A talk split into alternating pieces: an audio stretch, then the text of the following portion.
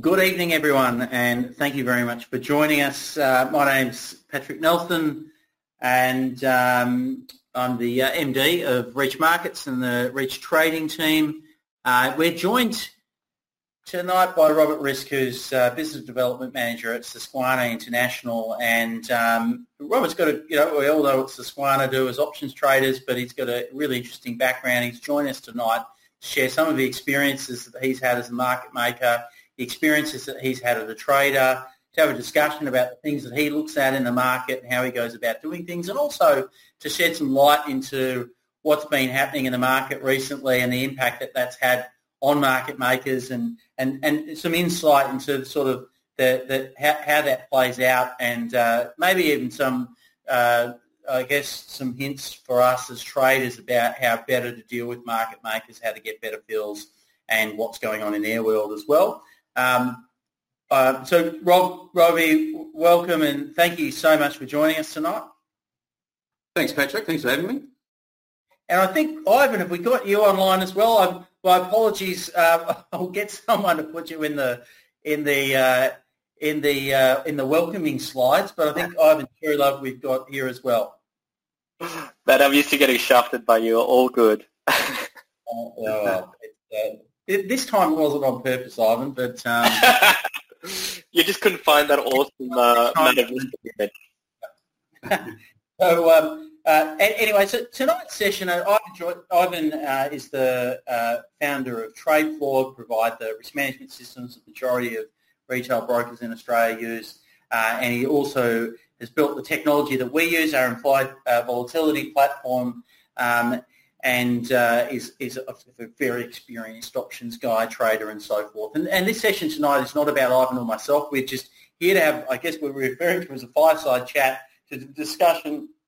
Each week we talk to a, a trader, an industry professional, um, you know, it could be a private trader, a professional, or, or, or, a combination of the both, or someone from the industry, and from uh, and and have a chat. And it's an open session, so um, you know, if you've got questions, uh, you just hold them into the chat box. Um, uh, you can. Oh, I'm, I'm, I'm getting some. Uh, someone's asking me why I'm why I'm using my school photo on the intro page. Um, there might have been a work done on that one. That was my most recent photo, Brian. I'll have you know. Um, but um, uh, yeah, look, t- tonight in, e- in, each one of these sessions, uh, these are focused on, and, and for those of you that might be joining us for the first time, uh, understand that these sessions are designed for people who are options traders. And if you're not an options trader, if it's something that uh, you're new to, we might be using tech terminology that, you, that you're not familiar with. Uh, don't worry about it. The core concepts behind trading uh, always ring true. And, um, and you know, uh, you should be able to gather something from this. But the, the sessions are designed for people that are traders or serious about getting into, into trading. Um, before we kick, we kick off, I'll do the obligatory disclaimer. Uh, all of, any advice contained in tonight's presentation is general only. It doesn't take into consideration your personal circumstances, and you need to decide for yourself whether they're appropriate for you. Past returns are not an accurate indicator of future returns, and we'll all be talking from our own personal position tonight, so it's not necessarily reflecting the business. We're having it as an open and honest conversation about trading and uh, not necessarily reflecting the opinions of the said firms that we represent. So there you go. I'll cover everyone there with the disclaimer. And I'll also make the point that if you're interested in trading or you're interested in trading options, it's risky and you need to understand what you're doing. You need to make sure you educate yourself and only do things that you understand. All right. Um, so there you go. They're, they're by way of introduction. Um, and so what I'm going to do now is we, we don't have a slide deck to go through tonight. I'll bring up uh, the implied volatility platform because we'll probably be talking about things like volatility and so forth, I'm assuming. But um, uh, Robbie, just wanted to start off with you and, and, and ask broadly, you know, where did you start? How did you get into the trading game? What was your sort of career projection? What, what got you started? Yeah, Thanks, Patrick. Thanks for the introduction. Um, yeah, for me, it was probably uh, a bit random. Um, although, ironically enough, as I was doing a little bit of prep for this this afternoon, I did think back to, I think it was my year nine or 10 economics class and the favourite, the favourite part of that whole course was we played the stock market game. And I think that was probably something that ironically enough, I look back and I sort of think, well, that was probably you know, as good an indication where, as where I'd end up today as, um, as, as I, I, could have thought possible. And, um, you know, I, I, I, grew up in New Zealand. I went to university in, in Dunedin and um, my, as soon as I finished uni, I went straight over to London um, and ended up working for Paribas as it was then. And I ended up on their equities desk. And I guess, uh, as I say, it was just sort of random, really. Um, it was a good job. Uh, taught me a lot about the, gave me a great introduction to financial markets generally. Um, and then when I moved uh, to Australia with my now wife, I ended up working at Susquehanna. And for those of you who don't know who Susquehanna are, I mean, they've been around um, as a market maker um, in the options world. Uh, it's probably been 20 odd years in Australia, but um, it's been around since 1987. Um, started out in the Philadelphia Stock Exchange. So it was five or six young guys who sort of started their career at the very right time. They bought a lot of puts on the market, and the market, you know, had the big fallout in October 87, and the rest they sort of say is history. So I ended up working for these guys when I came back from um, London, um, and sort of worked went from there really. When you go, when you join a, a, a group like Susquehanna, like you know, what, what sort of training do they provide you? Um, do you know do, what, what what do you get out of working for a group? What can you learn from working for a group like that? Yeah, it's a great question, Patrick, because that's one of the big things about Susquehanna, probably more so than sort of other places I've worked over the years, is that you know their their focus is to is to bring somebody in um, who they think has got the ability to to run money, run risk, um, if, if, it's the trader focus they're looking at. And, and their education program is brilliant. I mean, they send you to the, these days they send you to the US for upwards of 12 months. Um, back in the day when I was in the early 2000s, when I was um, in the trader program with Susquehanna, it was, um, I spent, I think, three or four months in Philadelphia. Um, they, you played a lot of poker. They have a big, the co-founders all met playing poker um, at university. So they have a big their their their focus is around you know the game theory and the probability based decision making, the, the probability based decision making that um, that you uh, you go through in poker, and so that was a big part of it. The the training course, say, was three or four months. You would play 130 hours of poker. They had a they had an old old style open outcry trading pit where you had to you had to you had to act as the market maker in the pit, and um, they also taught you about sort of every aspect of what the company did um, what products they traded, um, and they sort of, and then they'd send you back to where you came from. And this is what I did at the time. And I came back to Australia, um, and I spent uh, the first couple of years. I traded uh, Korean equity options, uh, index options, sorry, and also Australian sort of uh, equity options as well. So that was so they so they it was a hell of a good um, introduction to, to trading really because given I'd worked in London for a couple of years on a trading desk that was a very different sort of state of state of play, and you know, they they that was their real focus was around improving people and making them good traders, uh, understanding risk and risk management. And and for you, Robbie, what are the sort of main instruments that you go to as a trader? Well, I mean, for me, I'm, you know, I don't have a particular style. I think um, a lot of my sort of, I guess my sort of trading style was um, sort of was created or, or, or was learnt through Susquehanna. And that was about good decision making.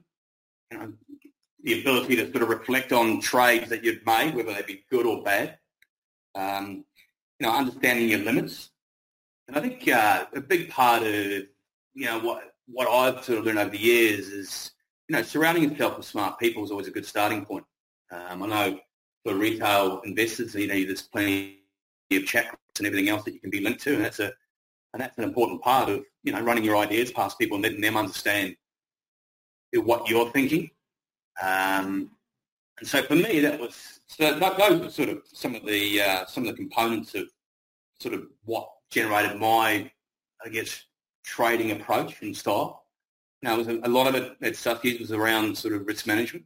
Um, it's something I'm sort of comfortable with, and and, you, and it's something you learn over time.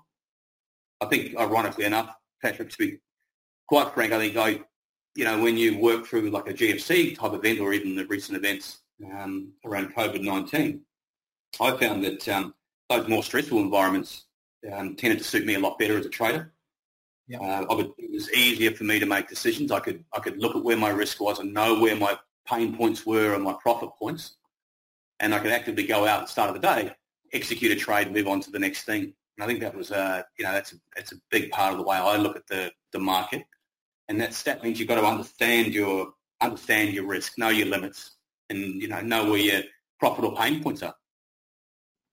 Uh, Mark's um, asked, asked a question, uh, do market makers trade direction or do they generally trade volatility?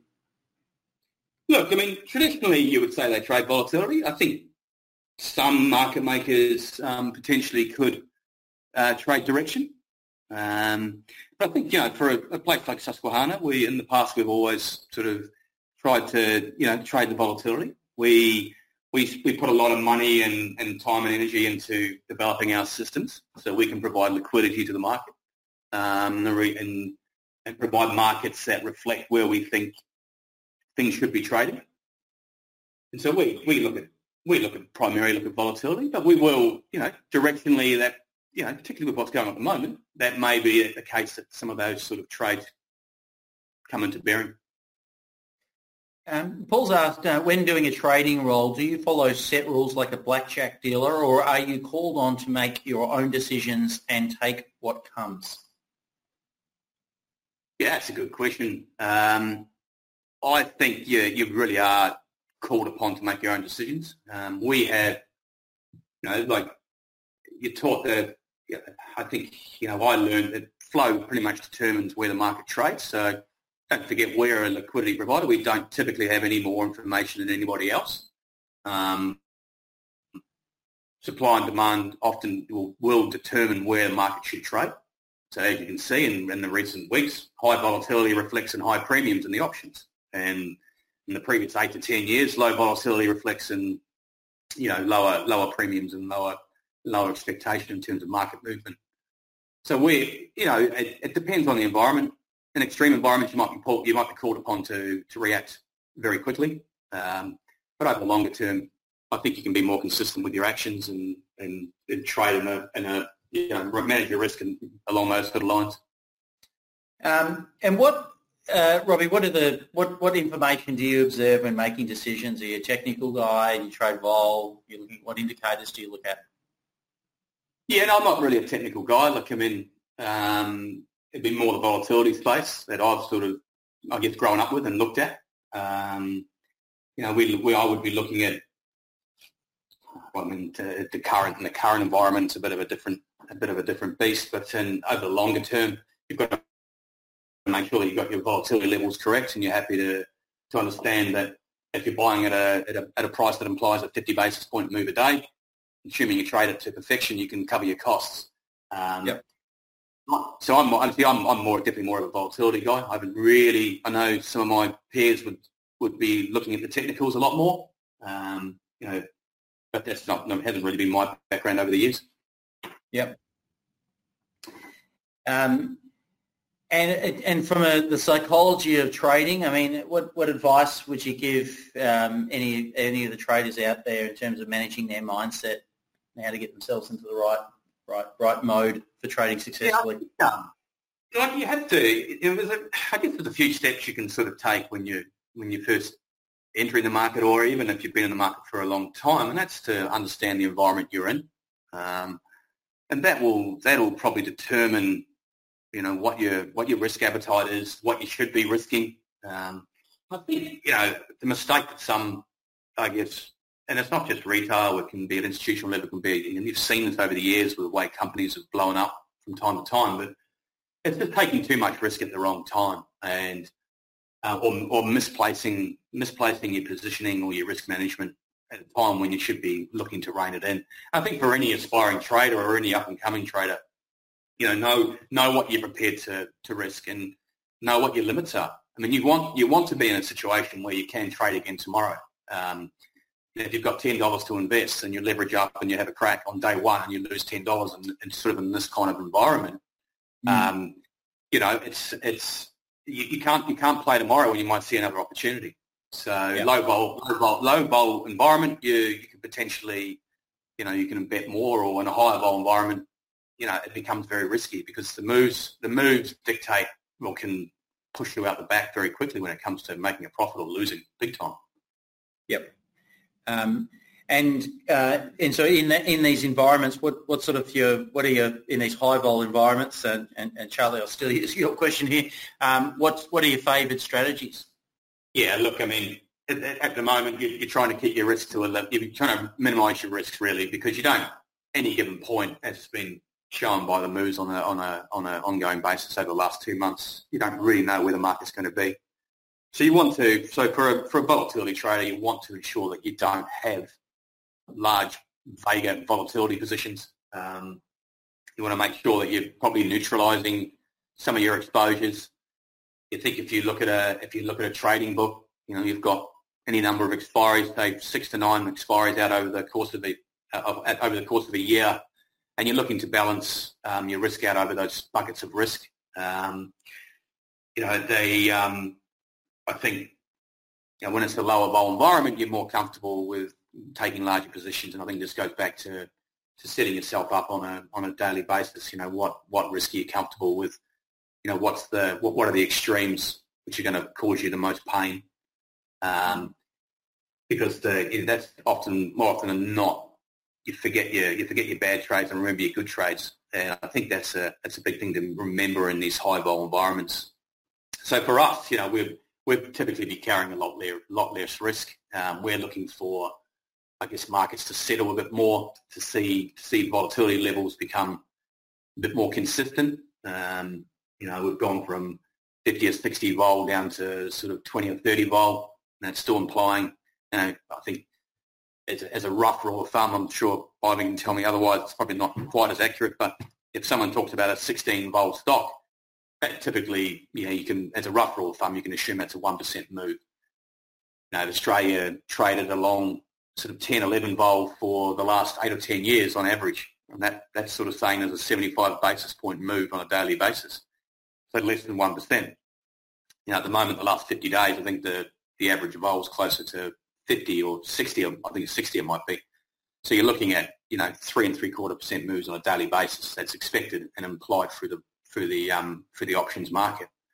So when we look at the market, we sort of say, well, you know, if we're going to manage risk, we can't be, you know, we need to we need to sort of lower our lower our um, risk risk limits, and you know, it obviously leads to wider spreads in the market and um, and taking less risk and being careful where you where you where you add more um, Doran's asked, uh, when you trade volatility, uh, do you deliberately ignore direction? Um, uh, is it worth, you know, or do you, you know, choose a specific strategy like an iron condor? No, we, um, yeah, you can't, you can never ignore direction. I think, you know, maybe in, in the current market where, where you've got extreme volatility, um, and so you don't really know on any given day where, where we're going to open up tomorrow it becomes a, bit, a little bit less relevant. So it's about, again, managing your risk. Um, you know, in a lower vol environment, like we saw, you know, for the last, as I say, for the last eight or 10 years, you know, your direction, your direction can be a consideration.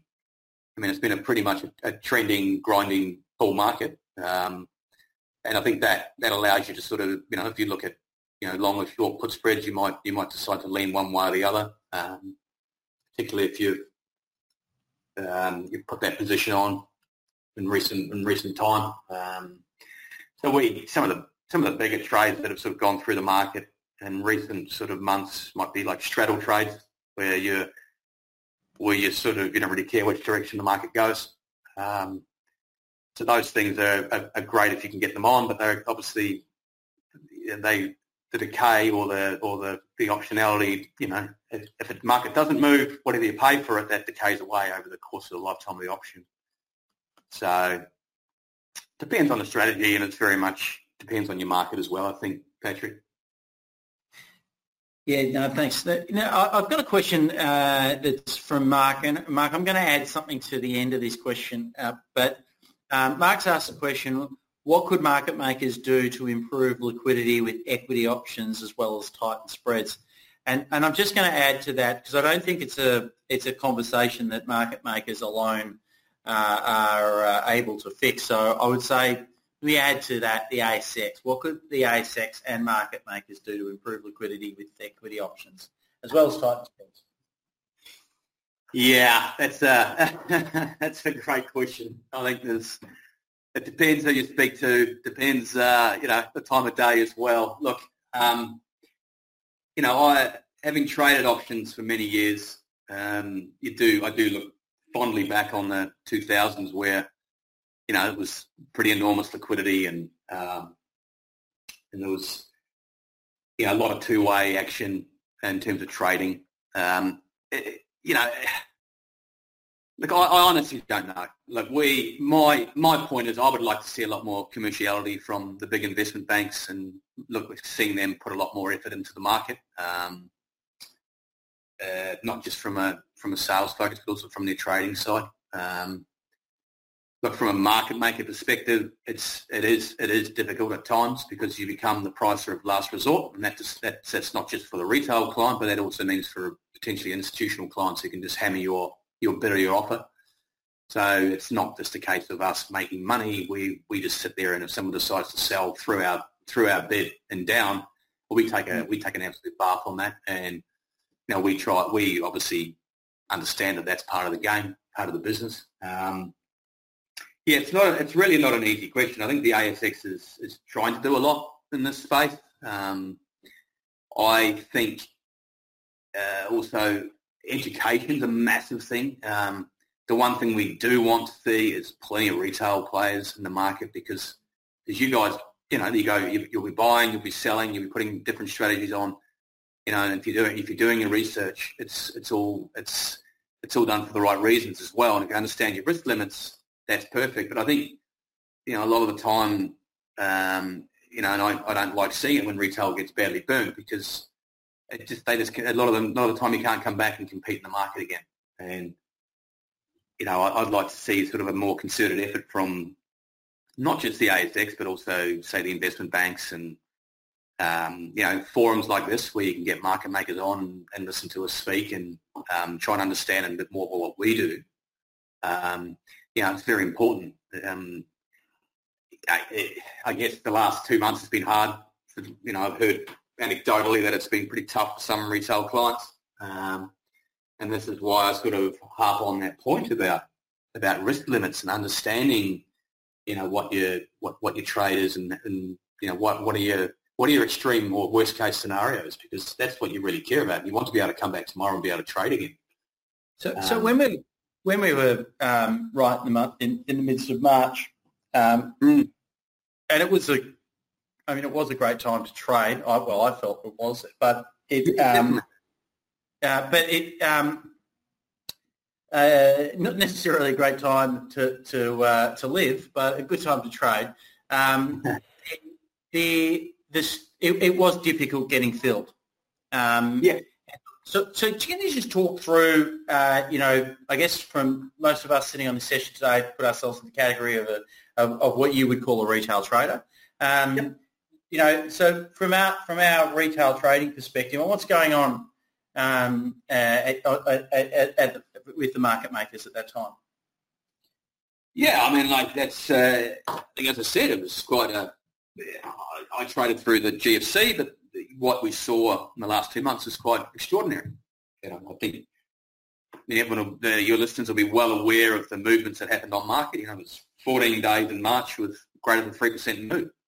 Um, and that's out of 22 trading days. So these are kind of unprecedented moves in a lot of ways. It makes the sort of GFC look like a bit of a stroll in the park, to be quite frank, um, at, you know, during that period. You know, for us, you know, we have to hedge our risk. Um, that is that is paramount. Um, and what happens is when we're making a market and someone trades on one of our prices, we have to go out and, and either hedge the risk either through buying or selling volatility against that or through hedging it and, and making our, I guess, our delta exposure um, and neutralising that. I think what happens in these ex- extreme markets is that the bids and offers and, and the options disappear very quickly. Um, spreads widen, liquidity dries up, and that's not just the option space. This, this reflects the underlying. I mean, if you look at the um, the S&P 500, for example, you know the futures in the S&P 500, which is some of them, which if not the most liquid um, security in the world, gapped the blink of an eye, one percent. So when when we look at our risk, we have to be able to hedge that. Um, and so when we can't hedge it on a tighter market, which is what would normally happen in a lower vol environment, you can you're easy, it's much easier to hedge, or the moves aren't as great, so you don't have the same amount. You don't have to manage your risk as aggressively. When you're having moves where one, two, three percent can happen in a very short space of time, it's uh, uh, you're forced to widen your spreads. Um, you're forced to probably not provide as much liquidity. Otherwise, you otherwise you get um, you'll, you'll lose a lot of money very quickly. And it may sound like you're not doing your job, but I think if you look at any particular asset class, whether it be um, you know, issues that have happened in the fixed income market with liquidity, um, even the underlying equity market, you, like you stop, take, take as an example, Patrick, maybe the better way to look at it is something like um, um, Afterpay, which has gone from sort of 40 bucks to, to $8.90 to back to $40 in the space of eight weeks. So when you when you look at something like that on a chart, um, if you can bring that up, not even just the volatility, you can bring up the actual movement of the stock, and you know you have to be, you make that. There we go. Look at that. So to be able, be able to provide a market in that and provide pricing in that, you know, you can see those red um, those red lines there, which sort of show you the size of the move. Um, you, you still have to be able to hedge your risk and take off your exposure, try and cover some of your exposure and that's and that's where the problems come in these in these extraordinarily high um, vol environments.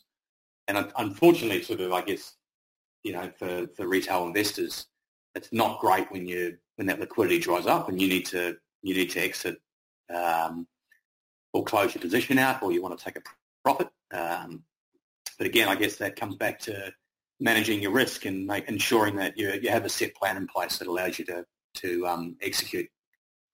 You know, if I look at that, if you're if you're if you're selling a as a retail client, if you're selling a twenty dollar put and picking up, you know, in a six or eight week expiry and picking up a dollar, a dollar fifty in premium, I mean that's quickly gone down to ten dollars. It's gone pretty it's gone pretty quick. And if we're, you know, as a market maker, if we're if we're selling that, for us to be able to hedge that, that's a pretty significant loss. So we have to make sure that we can be in a position to be able to um, to hedge our risk as well. And it just it's no different to to anybody else in the market. Um, Mark has asked, can market makers spot a retail trader really easily? Um, good question, Mark. Um, I don't necessarily think, look, typically retail depends what size retail trades. I mean, um, you may find that retail trades smaller size, but not particularly. It depends who you use as a broker. Some brokers are known as retail traders. I mean, the, the thing for, for Susquehanna is we don't necessarily look at um, the tag who's trading in the market. Um, we look at where our, our prices line up. And if that's and if we believe that's a trade that is something we can take a bit of edge on and and look to monetize over the longer term, um, then we'll then we'll take that trade. We're not specifically looking out for a retail client going, oh, here he comes. We, he won't know what's going on. That's, that's simply not the case. Um, we, we love retail in the sense that typically you guys are, uh, buy and sell, and so you're a very important part of the market. Um, so that's so that's you know as I say going back, understanding you know so you in these high vol environments we want you coming back and and and to be able to provide markets to you that's that's fairly important for us. So we know the honest answer is we don't necessarily we're not out there hunting for retail um, retail investors and thinking, oh, this is, this is easy, easy pickings or anything? Um, we, uh, there's a question, I might answer this question, um, uh, but please add anything you like to this, Robbie. But Neil yeah. said, oh, this is Neil. My question is, I guess, for a beginner like me, in the current market, where can I start with options trading, specifically stocks and strategies? What stocks and strategies should I employ with the least risk to my capital? Neil, I, I would say that um, uh, if you're playing the options trading game, that's a really good place to start in terms of just getting familiar with how it all works and placing trades into the market and playing around with it. Um, we're running some education tomorrow night. Actually, um, Ivan and I are going to be doing a basics of options trading, how to pick direction, and we'll probably look at some basic option strategies. And, and we're doing every Wednesday while the options game's running education tutorials. And there's a whole bunch of education tutorials. I believe if you register for the game, you get the 10 by 10 sessions that Ivan put together. So um, yeah, look, I think just as a as a by way of introduction, that options game is a brilliant way to do it, and um, we'll be doing Wednesday nights each week. We're going to be running education sessions uh, on the basics, Neil. So I reckon that's probably a good place to start. Robbie, would you have anything uh, to add on sort of uh, good strategies to start off with as a beginner?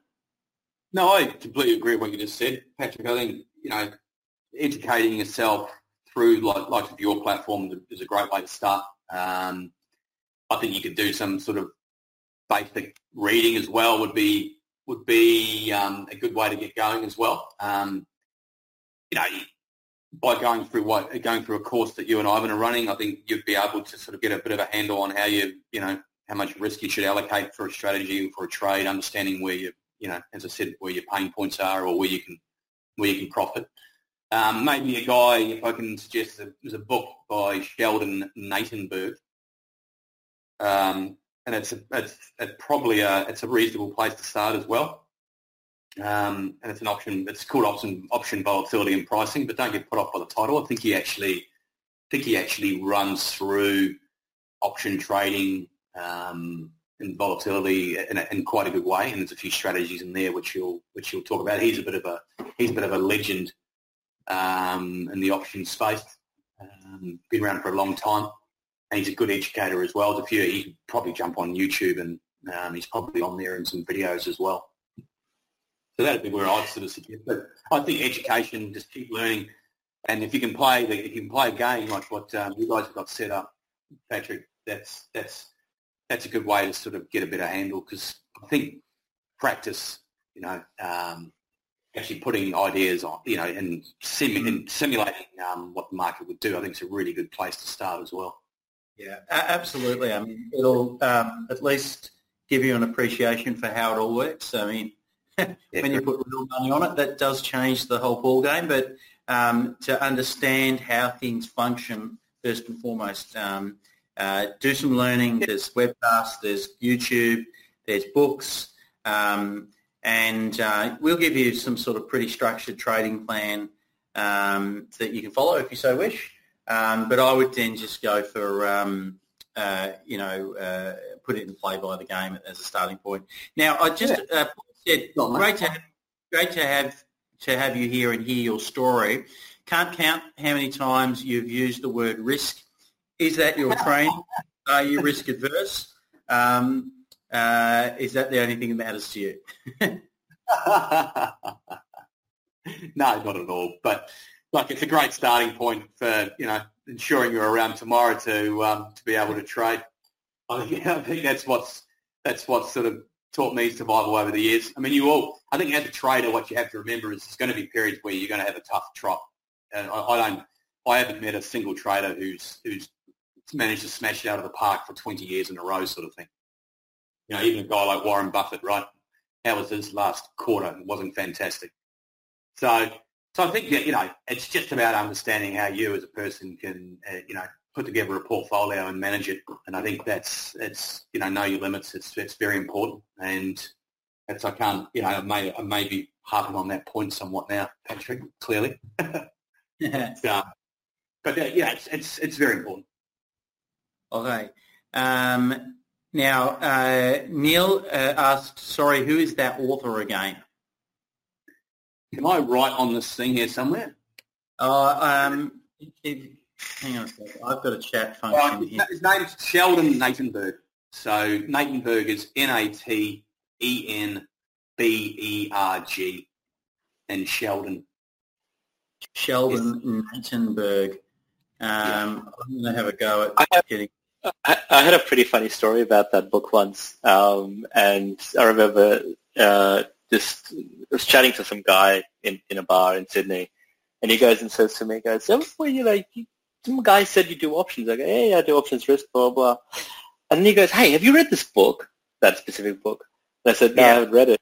And uh, he just went on this like five minute thing where he goes, mate, if you haven't read that book, you're not serious about options, you know, just give up kind of stuff. He absolutely started berating me. So anyway, yeah, with all that. I, would, I wouldn't quite go, go so far as to say it's the deal and end all, but it's, I, I, like, I, I kind of like the way he writes it. And I think it's, um, you know, if you haven't, if you haven't had much, uh, if your background's not in options, it's a good, it's a good place to start.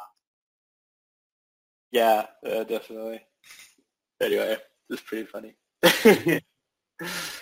All right. Now, uh, another question from Paul. Do you, uh, or if you do you, or if you traded on your own account, do you reckon you would have a big advantage with all of your experience? oh, I hope so. yeah. Look, I mean, I think um, you know, for me, I don't you know, you, are a little bit hamstrung trading these products, given your work in the work in the business.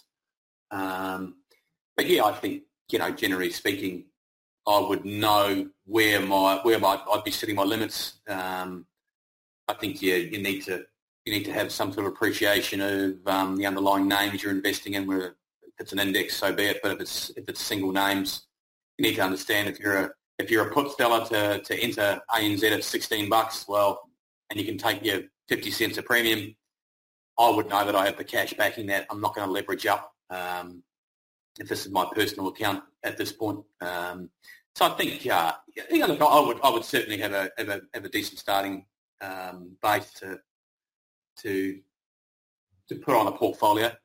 Um, I've never, having run options both in funds management and on a, on a and for a prop firm like Susquehanna and also in a, in a investment bank, I guess I've never really had the opportunity to sort of step aside and do it myself. Um, you know, at some point in the future, it'd be, would, I would quite like to do that, um, but not not right now.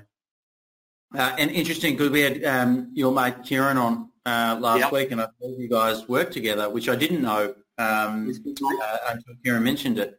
Um, and he's now uh, moved out of uh, you know and, and and privately trading and going through that yep. experience. Just interesting. Yeah.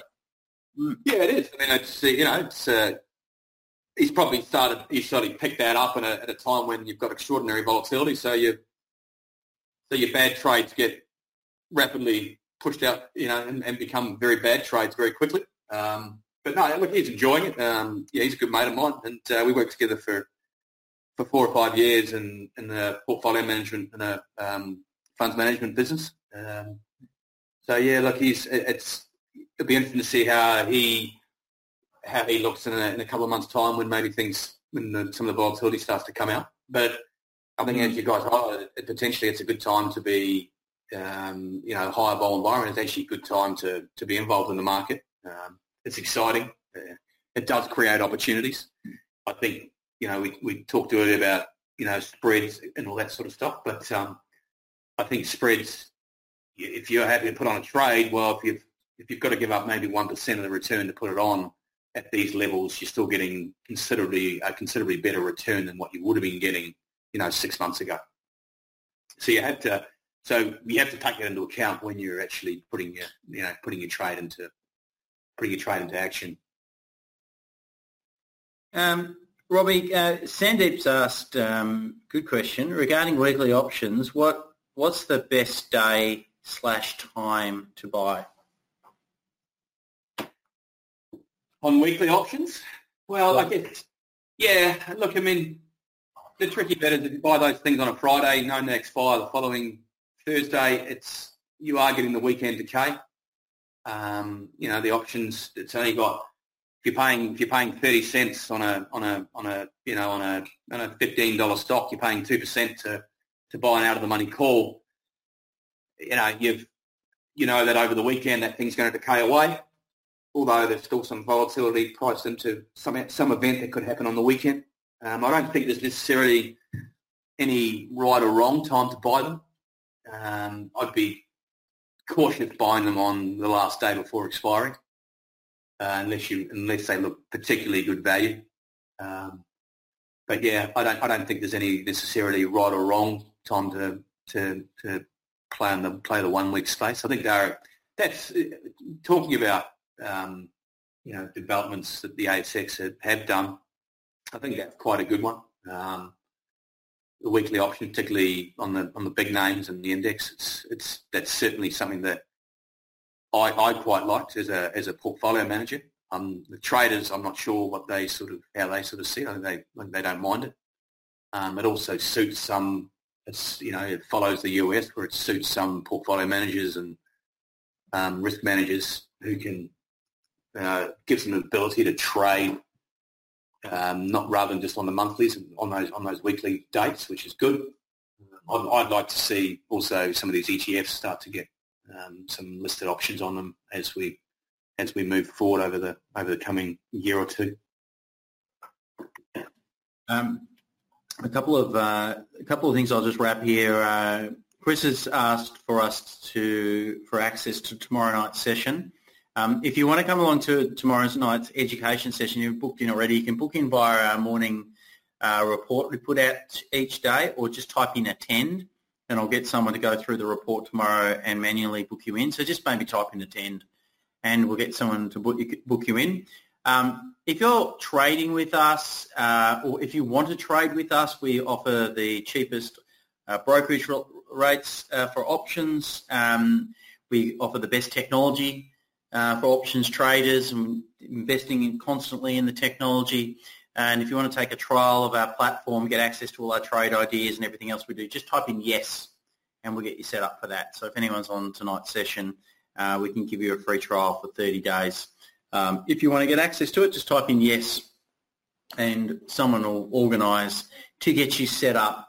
Um, and again, for those that want to come to any of the education that's going on during the game, uh, you type in attend and we'll get you to all of that.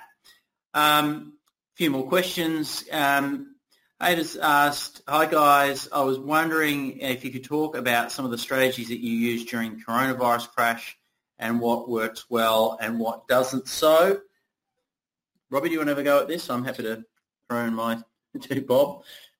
Well, you, why don't you lead us off, Patrick, because maybe I can avoid the one you answer. Yeah, yeah. Well, you know, it, it, with the benefit of hindsight, or what we actually traded. The um, so it, it, was an interesting time. I mean, um, there was a lot of movement, um, and most of it on the downside. Um, the types of things that the first part of it, you know, I moved from a, a long vol um, trade, um, and then was probably a bit just struck with how quickly it was moving. And then once I felt like there was some, some level of consolidation coming in, I was looking at iron condors uh, initially and then out of the money bull puts and bear calls uh, and just playing around with it. And in that environment, um, you know, really just not looking to be in the market for very long. The, the swings were so great that you could make good money as long as you're on the right side of it.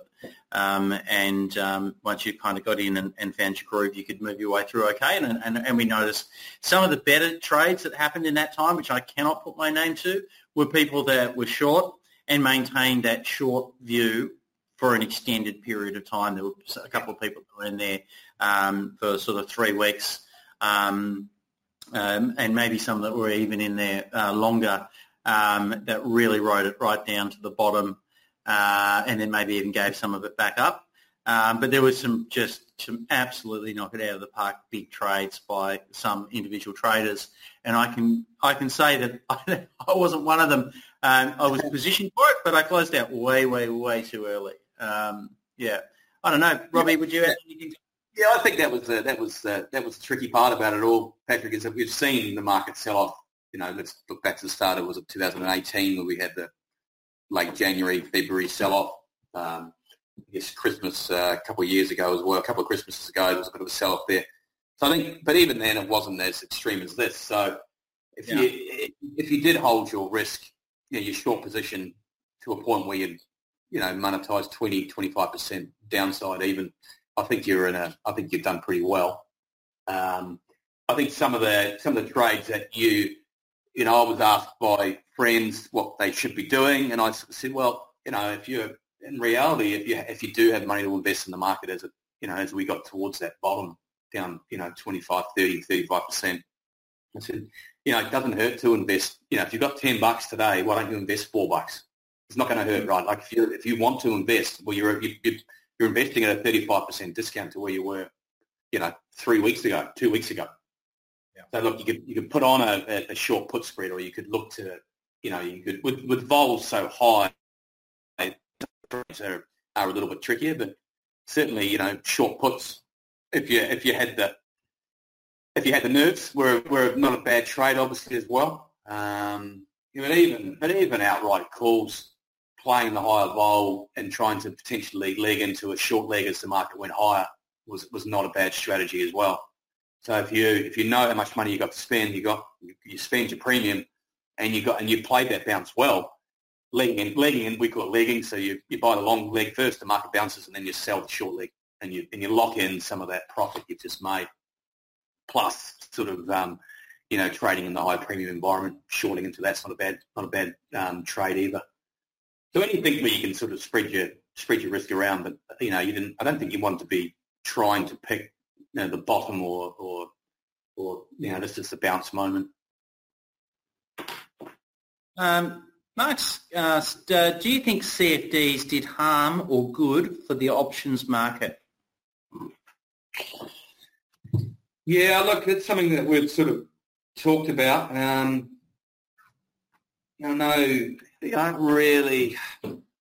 I think that the ability to trade them and and and it's it's super easy. There's look, I, I don't know, Mark. To be honest, I think there's a there's a possibility that there's a proliferation of other products that have certainly dragged on options usage, and and the fact that it's you know well the CFD is pretty linear outcome, so you know that makes it a bit easier to understand. So I guess education, um, you know, getting getting a more sophisticated product out there, and then having something like a CFD thrown in front of you, it's it may be an easier decision to make. I, um, I, have got an I've got an opinion on this one, and I'd be interested to hear what Ivan has to say. But um, I think they did harm um, in that you mentioned there was a lot more uh, activity in the market in the early 2000s, and a lot of people that would have traded options or did trade options moved across to CFDs,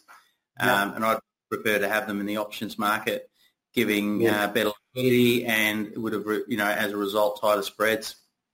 Um, yeah, yeah, probably, probably. I would agree with that. I think, to be quite honest, um, you know, I don't. We haven't really touched on a lot of the CFD market, but I know it has become quite popular, and that's probably make, it makes makes sense. A lot of you know potentially might stuck on other products.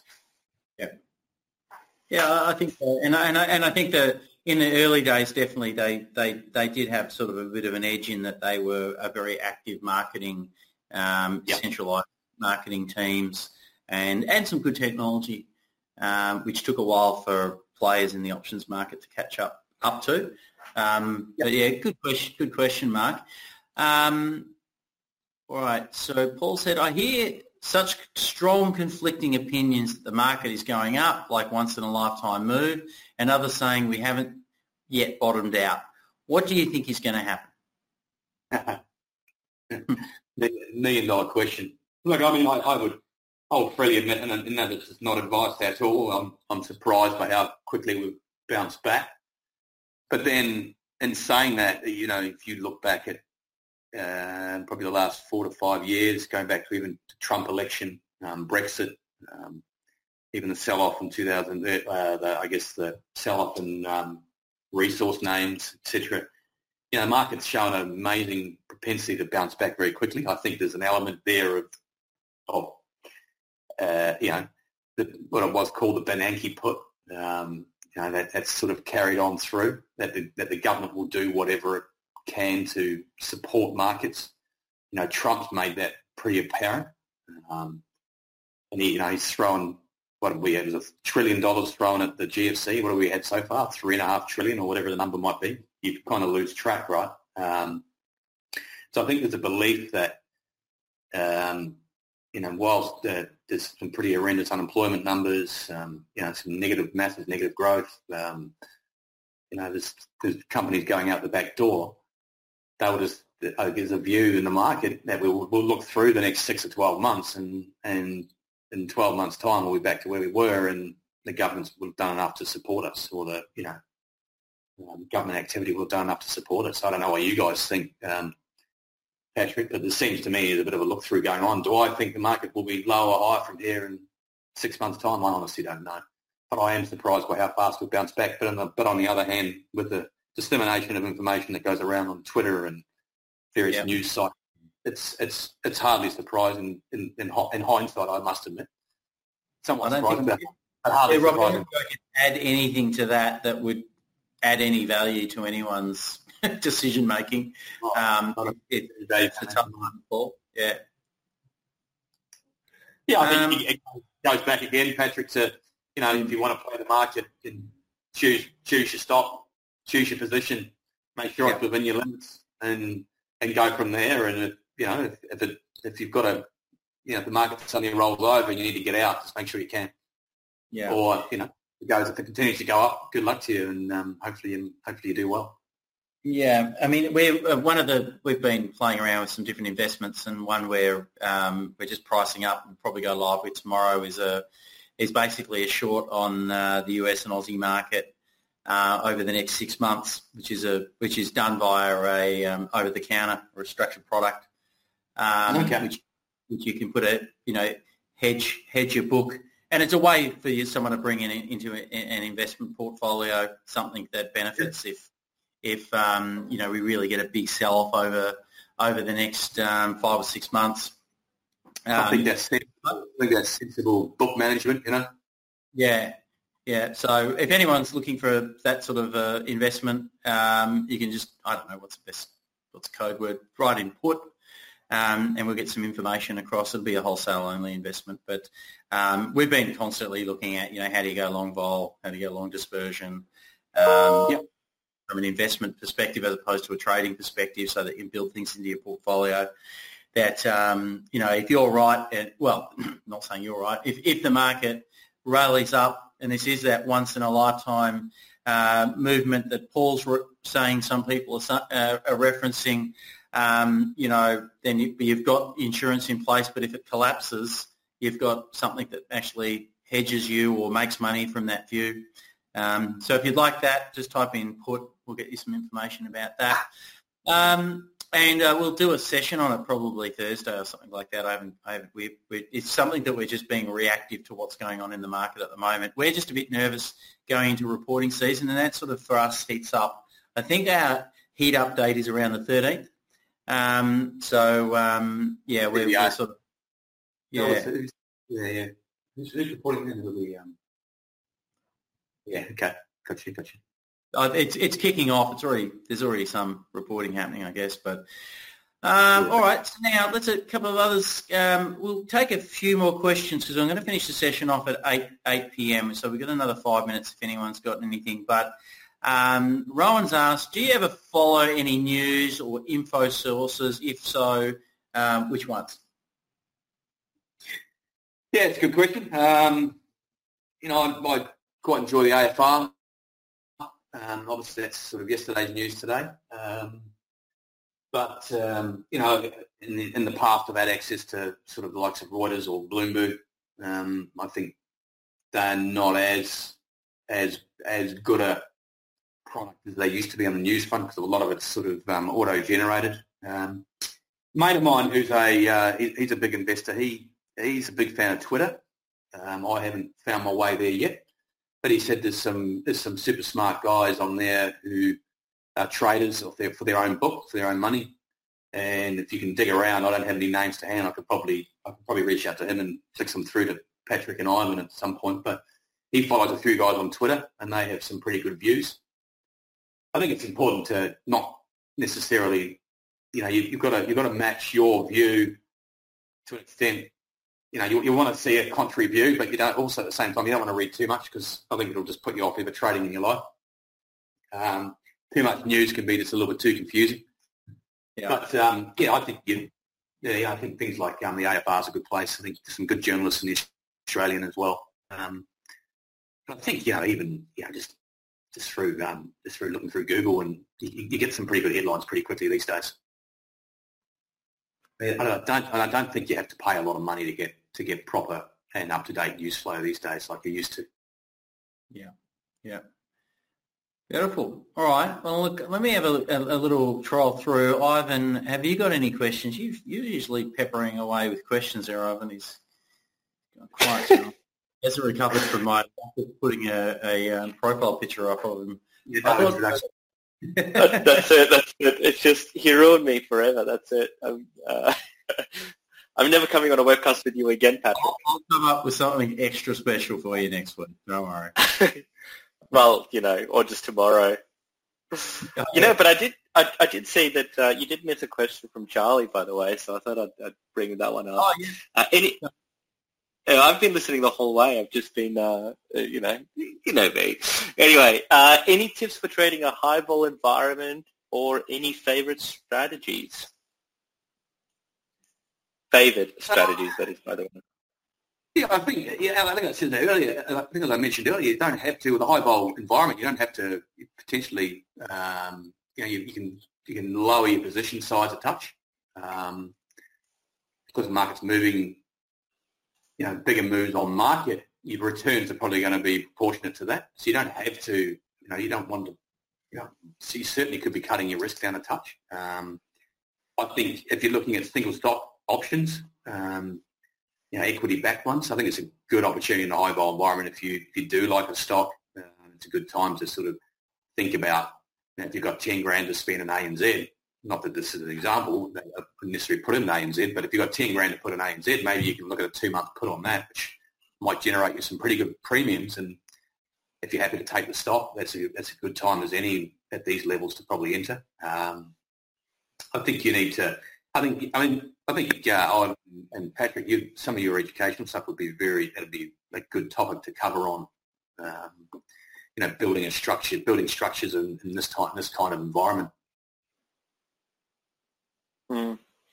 Hey, question for me. Um, I guess just following on from that. So, uh, vols recovered to some extent, which now seems like, uh, you know, it's a pretty cheap vol comparatively. But having said yeah. that, it's still way higher than we've been for, you know, probably since 2009, really. Um, what do you reckon in terms of, you know, how, how would you be positioning your book from a vol perspective at the moment? You think that it's got cap- capability of jumping back up to, um, I guess, actually, let me, let me slightly rephrase that. If vol always returns to the mean, where is the mm-hmm. mean now? Yeah, that's that's a that's a million dollar question, right? I mean, I, I feel like know, one look, look, no, I, I thought I'd leave on the, oh, on the easy one. I think it's the trader's lament at this point. Like you, the vol's too high, you don't want to be long it, you don't want to be short it because potentially could blow you up, you know. But I think, um, you know, and this is what I said earlier, is that you're starting to see it, it revert to a, a to a, a higher, you know, the mean's probably now closer to the mid-teens, I would think, mm. depending what happens in the next three or four months. Maybe high teens, maybe it hangs around like these these events. You know, I suspect if I look back to 2018, I think vol was fairly high right through to the to maybe May June, and that uh, the implied volatility in the options market was high the whole way through to maybe June. Um, maybe yeah, I think it was about June. So I think um, you, will see a similar thematic here. I think there's a lot of news to come out of the market. There's a lot of un, unanswered questions around earnings and companies and unemployment and um, China-US relationships. So I think vol, you know, I would, I don't know particularly, but I, around 18 or 20 in the index sounds like it. You know, you could start comfortably taking it two ways, and, and maybe in the maybe in the maybe in the in the early 20s might even be the answer there. I don't know, but um, mm. I think you'll find it. You know, and this is the one thing that happened in the financial crisis, and I notice it happened again after this last sort of two months, is that traders get exhausted because you can't keep up this kind of speed of um, active, frantic activity. So at some point, more rational decisions are made and there's less knee-jerk reactions and, and you don't see the extreme moves like, you know, what we saw back in March, 7% moves, 9% moves, intraday moves, 13%. That's, you just can't keep going at that, at that rate because just people just run out of puff and people stop putting orders in the market because they just realise that they, there's a there's a zero sum gain or or even worse, it's a it's a negative outcome. So I think um, you'll start to see things, regardless of what happens and where the market finish, where the market goes in the next next six months. I think you'll start to see vol start to probably pull back into that early twenties, and at that point, I think you you know as a trader, you're more you, you're happier going you know buying or selling or taking knowing you're not going to rip up a huge amount of um, you know your risk isn't going to blow you up overnight, and you're making sure you layer that six or eight months. I would have thought. Mm. Hey Pat, can I can I ask you to bring up a like a long term XJO chart, like call it you know sort of ten years, fifteen years. Just really, really zoom out. Weekly's fine. The, pl- the, the good old plus and minus. what what would a webcast be without me uh, giving you flack for, uh, for your platform usage. Move, you look at it like this, you know, there's a couple of other moments there where, where Australia's, you know, was under a lot of pressure, and that was around the, I guess, banks inquiry and the resource bust, mm. and then mm. you've got, um, you've got 2018 and um, a bit of a bump there, and was it um, at Christmas time there in 19, uh, was that, was that, was that 19? Hard to see. There was but, yeah. a couple. Yeah, there's also European debt crisis in that. There was the uh, the uh, Arab Spring revolutions, yeah. uh, all caused so, pullbacks. Right, you, you, do see, you do see. I mean, that, that, you look at a chart like that, and you would think, hell, I mean, how, how did volatility ever trade so cheap for so long? But I think the, the thematic, as I, as I mentioned earlier, was that backstop of you know the government stepping in to to cover cover cover market failure at all costs has certainly led to a lot quicker of bounce in, in markets at different times. Um, the news probably has hung around, you know, uh, the reaction, you know, the, the, recovery from, I guess, negative news, China tariffs, um, you know, Trump election, that was a day. Brexit, that was about a day as well. Um, so the tariffs talk hung around for a while. But again, you know, the backstop of having that government intervention, it's certainly and the ability to throw endless cash at the problem, it's, you know, it belies the sort of chart that you're looking at there to an extent in terms of from a volatility perspective. Mm. the one interesting, because you're, trading a two Sorry. or three month, you're trading a two or three month option um, that expires, and you know we're in we're in May now, and if you're trading an August op, August option, if the if all the movement happens in the first two weeks and it just goes dead quiet, it's very hard to make money out of it unless uh, you know unless the market's on an aggressive move higher or, or going in the direction you want it to. Um, from mm. a volatility perspective, you know, things start to, you know, look look pretty expensive pretty quickly. The one thing that I was thinking that was quite interesting is, um, and obviously, you know, slightly different conditions at this point in time. I'd be interested to hear your view on this, but um, if you look sort of closely at that at the start of 2008, where um, I don't know if, if you remember. I mean, the, the, the downswings overnight had these vicious um, oh, yeah. buying all the way through, which just wasn't present in this move. But at that, right at that start of 2008, when everything really went to shit, and at that point in time, people started realizing and reassessing what shit actually meant like over the next couple of years, and people started talking about depressions and all that kind of mm. stuff probably towards the middle of 2008. But there was that big spike um, in 2008, right at the start, which was very reminiscent of the the spike that happened uh, a couple of weeks ago, where the market yeah. completely collapsed, had a strong buyback, which almost felt like, you know, like just a high volume jump. And a part of me goes and thinks, okay, well, we're sitting at these levels, the market's trying to consolidate here, taking a breather, as you said. And then is it really getting to this point where it's now going, okay, well, once we know a little bit more about where real earnings are, we're going to start making an assessment about where to go. And you go and feel, okay, well, whoever's done selling, surely there's going to be some follow-up coming through with this at some point in time, at least to retest those lows to see, you know, where is the market. Um, alternatively, has the entire um, fundamental uh, market changed in a way that, that it trades. It no longer does these kind of technical tests, and it just it's all about flow now. What do you think? It's a good question. I like. I mean, yeah, I, I remember that 2008. Like, you know, it was it was. I think the government, and it's probably why they've thrown so much money at the problem immediately. I mean, this is uh, obviously mm. this is slightly, a slightly different. Um, um, uh, you know, fundamentally back in 08, 09, the market was sort of broken. You know, your average American had owned two or three homes or whatever, you know, and you know here we're talking about something that's been turned off overnight with a with a, with a virus um, pandemic.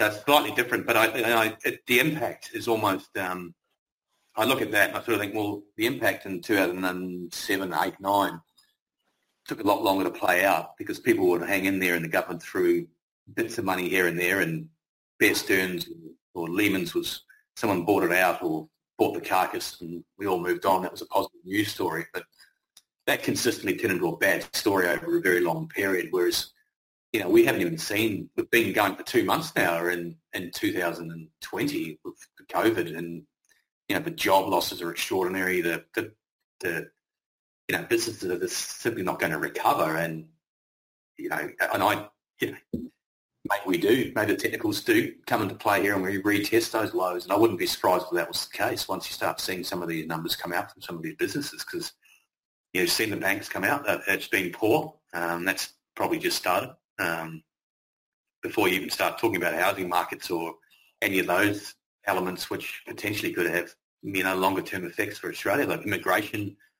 Now we're talking about no more, no more, you know, you know, lowering the immigration or stopping it. I mean, that's going to have an impact on housing market and supply, supply. Um, so there's, there's a very, there's, there's a lot of elements of the equation that I, you know, surprised me with its bounce. Um, you know, the classics afterpay. You know, my view is like, where's all the money coming from that people are going to be spending, given that the average mm. person who actually uses that product is is no longer is no longer have a job, um, as an example. Um, so oh, yeah, I mean, it's a, it's a good question, and I don't really have an answer for it. Um, I'm I'm wary.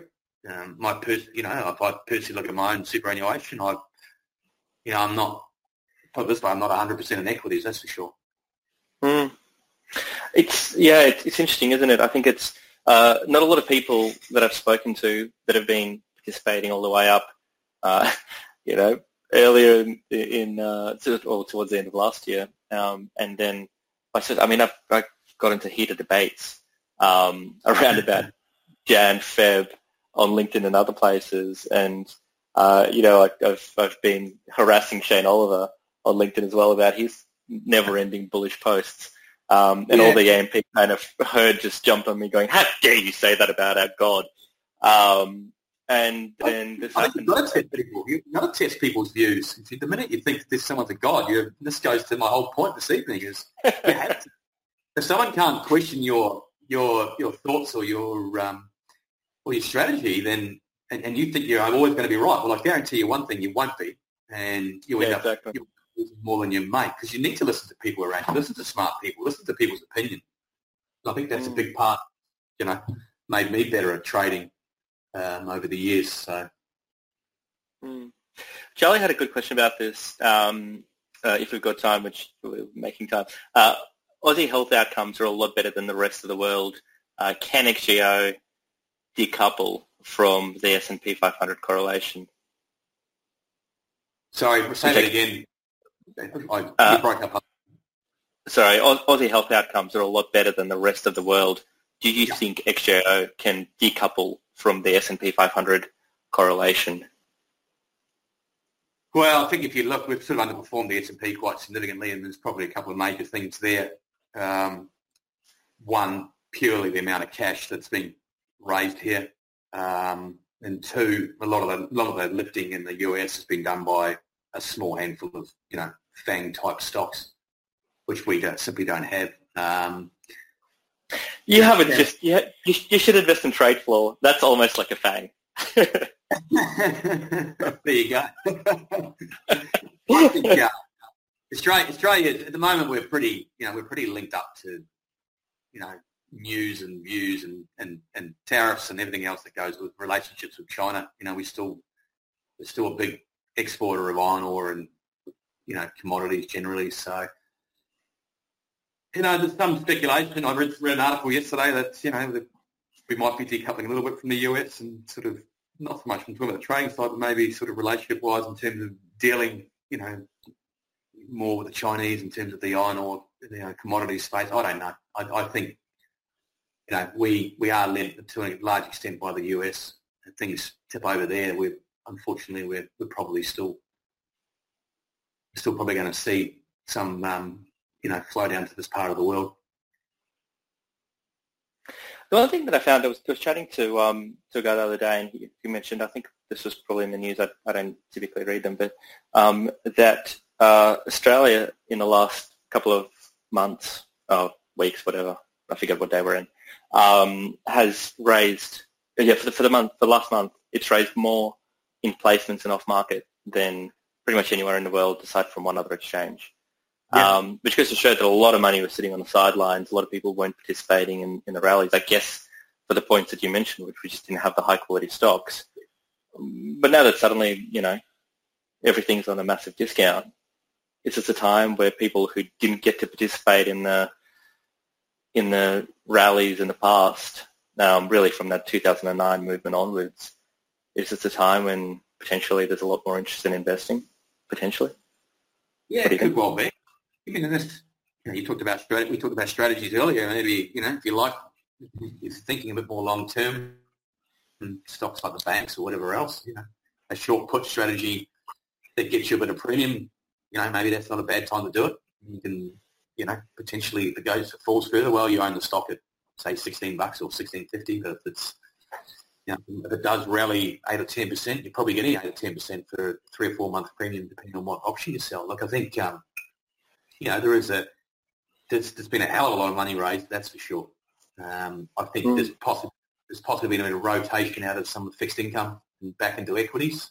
Um, you know, that's a you know, with yields where they are, the long-term prospects for, for, your, for your fixed income portfolio doesn't look fantastic. Um, and if you're seeing an ANZ trading at 50% where it was, you know, 50% of the level it was three years ago, maybe that's not a bad, no, maybe it's not a bad opportunity.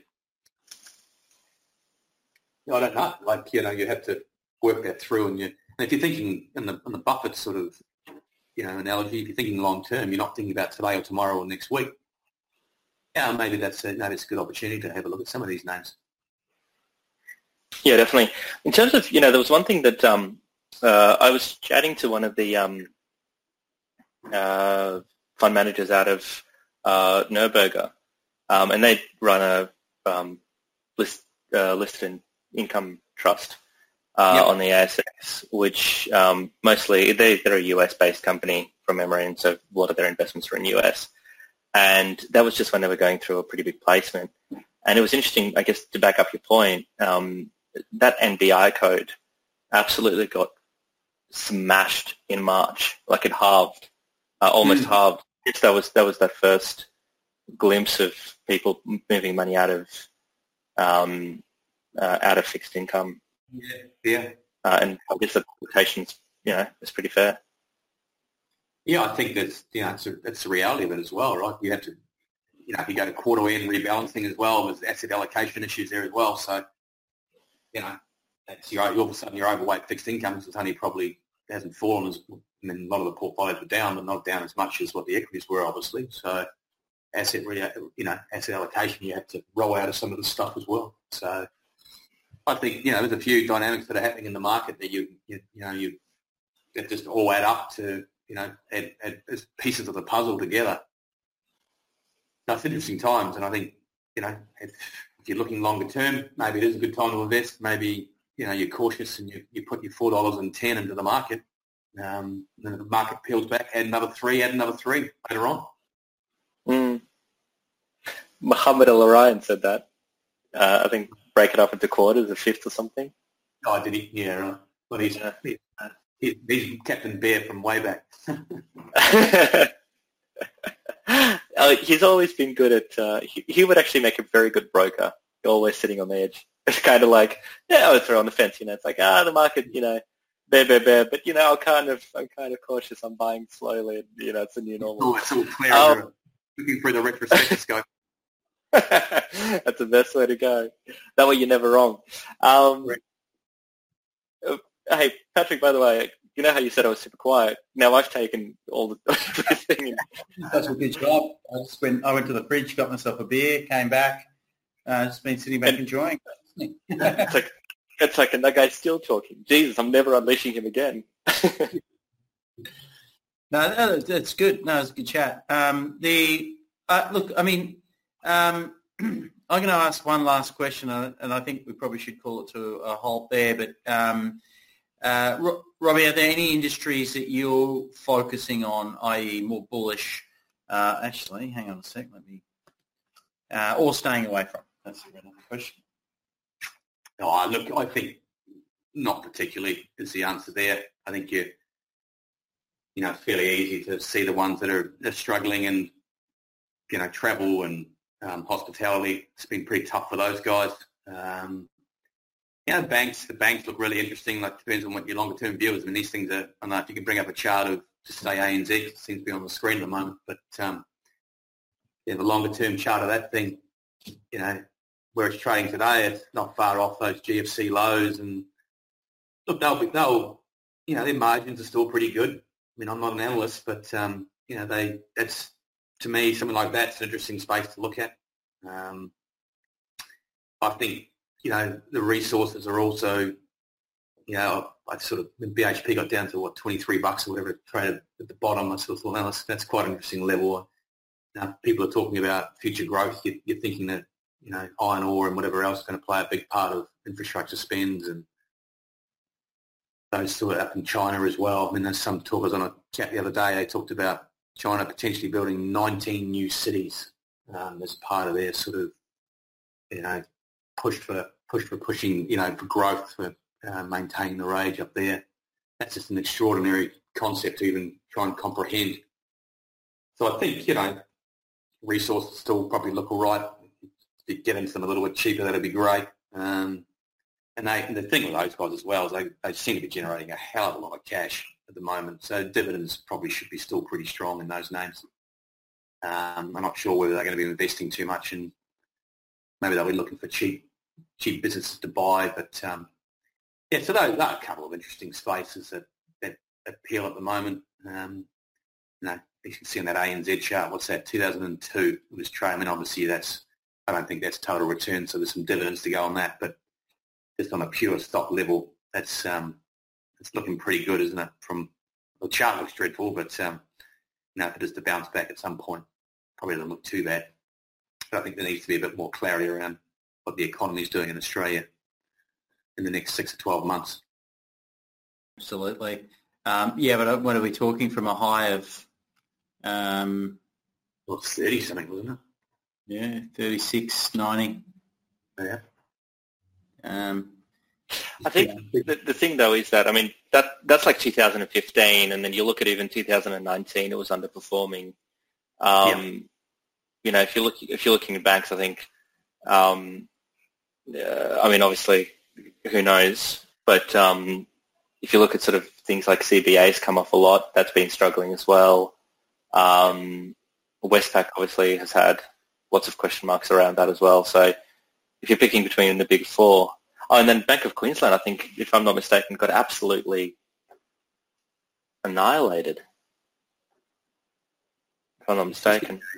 CBA, I mean, I think CBA just seems to, well, seems to be a better business. But um, I think where I think interestingly for, for the listeners and, and you know an option strategy like this, not so much CBA, but certainly um, oh wow, look at that. Yes, I was right. that's a pretty dreadful state of affairs. Four dollars eighty. Wow, mad. But I think you know from an option strategy point of view, and something like ANZ that's come out, they've cleared the decks. They've, they've said they're not paying a dividend, etc., etc. It might be, you know, it, selling a put depending on where Vol. I'm not quite sure where Vol's trade at the moment, but it, it might be interesting. There might be limited downside in it. It might be a lower risk trade than potentially looking at something like Afterpay or something like that. Um, you might be able to pick up some good premiums from a short put given the elevated Vol levels. Um, you obviously got to be prepared to take that risk. The stock may, you know, fall down to 14 bucks or something like that. But those sort of things where if you've got the if you've got the cash behind you and you have to take the stock at these levels and take a longer view, yeah, maybe it's not a bad time to maybe get two two put rolls out of it, and it could be a good opportunity. Unfortunately, uh, Bank of Queensland is uh, a little bit above my budget, 2.19 billion market cap. So, uh, fortunately, I don't have two bill sitting in my pocket. That's amazing, isn't it? Look at that. Wow, that's space. Uh, yeah, that's not good. That's hard. Good point there from, from David, though. It's a, it's a well, mentioned as bad business model. Depends on franchisees, um, yeah. which I guess is starting, you know, in banking now. God, that's that's going to be hard, especially with neobanks coming in. Yeah. Um, I was chatting to today, and Jesus, like the the amount of stuff they're absolutely ramping on the path. They've they're a full ADI now, um, and yep. you know, for the next two three years, they're going to be there um, competing. So there's a lot of competition coming in.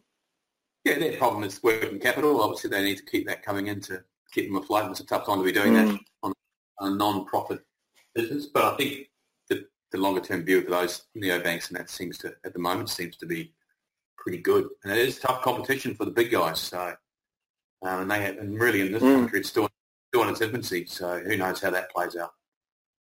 Maybe it caps these things. It's a, uh, considering it's such a low margin business as well, it's um, yeah, I mean it's there's only so many competitors that can come in and and play in it. Yeah. Uh, Alrighty. Well, I'm going to, on that note, call the session to a halt. Robbie, thank you uh, very much. Uh, great to have you along. Mate, we'd love to get you back here again um, in the future at some point in time. Yeah, that was that was brilliant. Yeah, and, we, we, should, we should probably just book in an hour and a half straight away. Yeah, for the next one.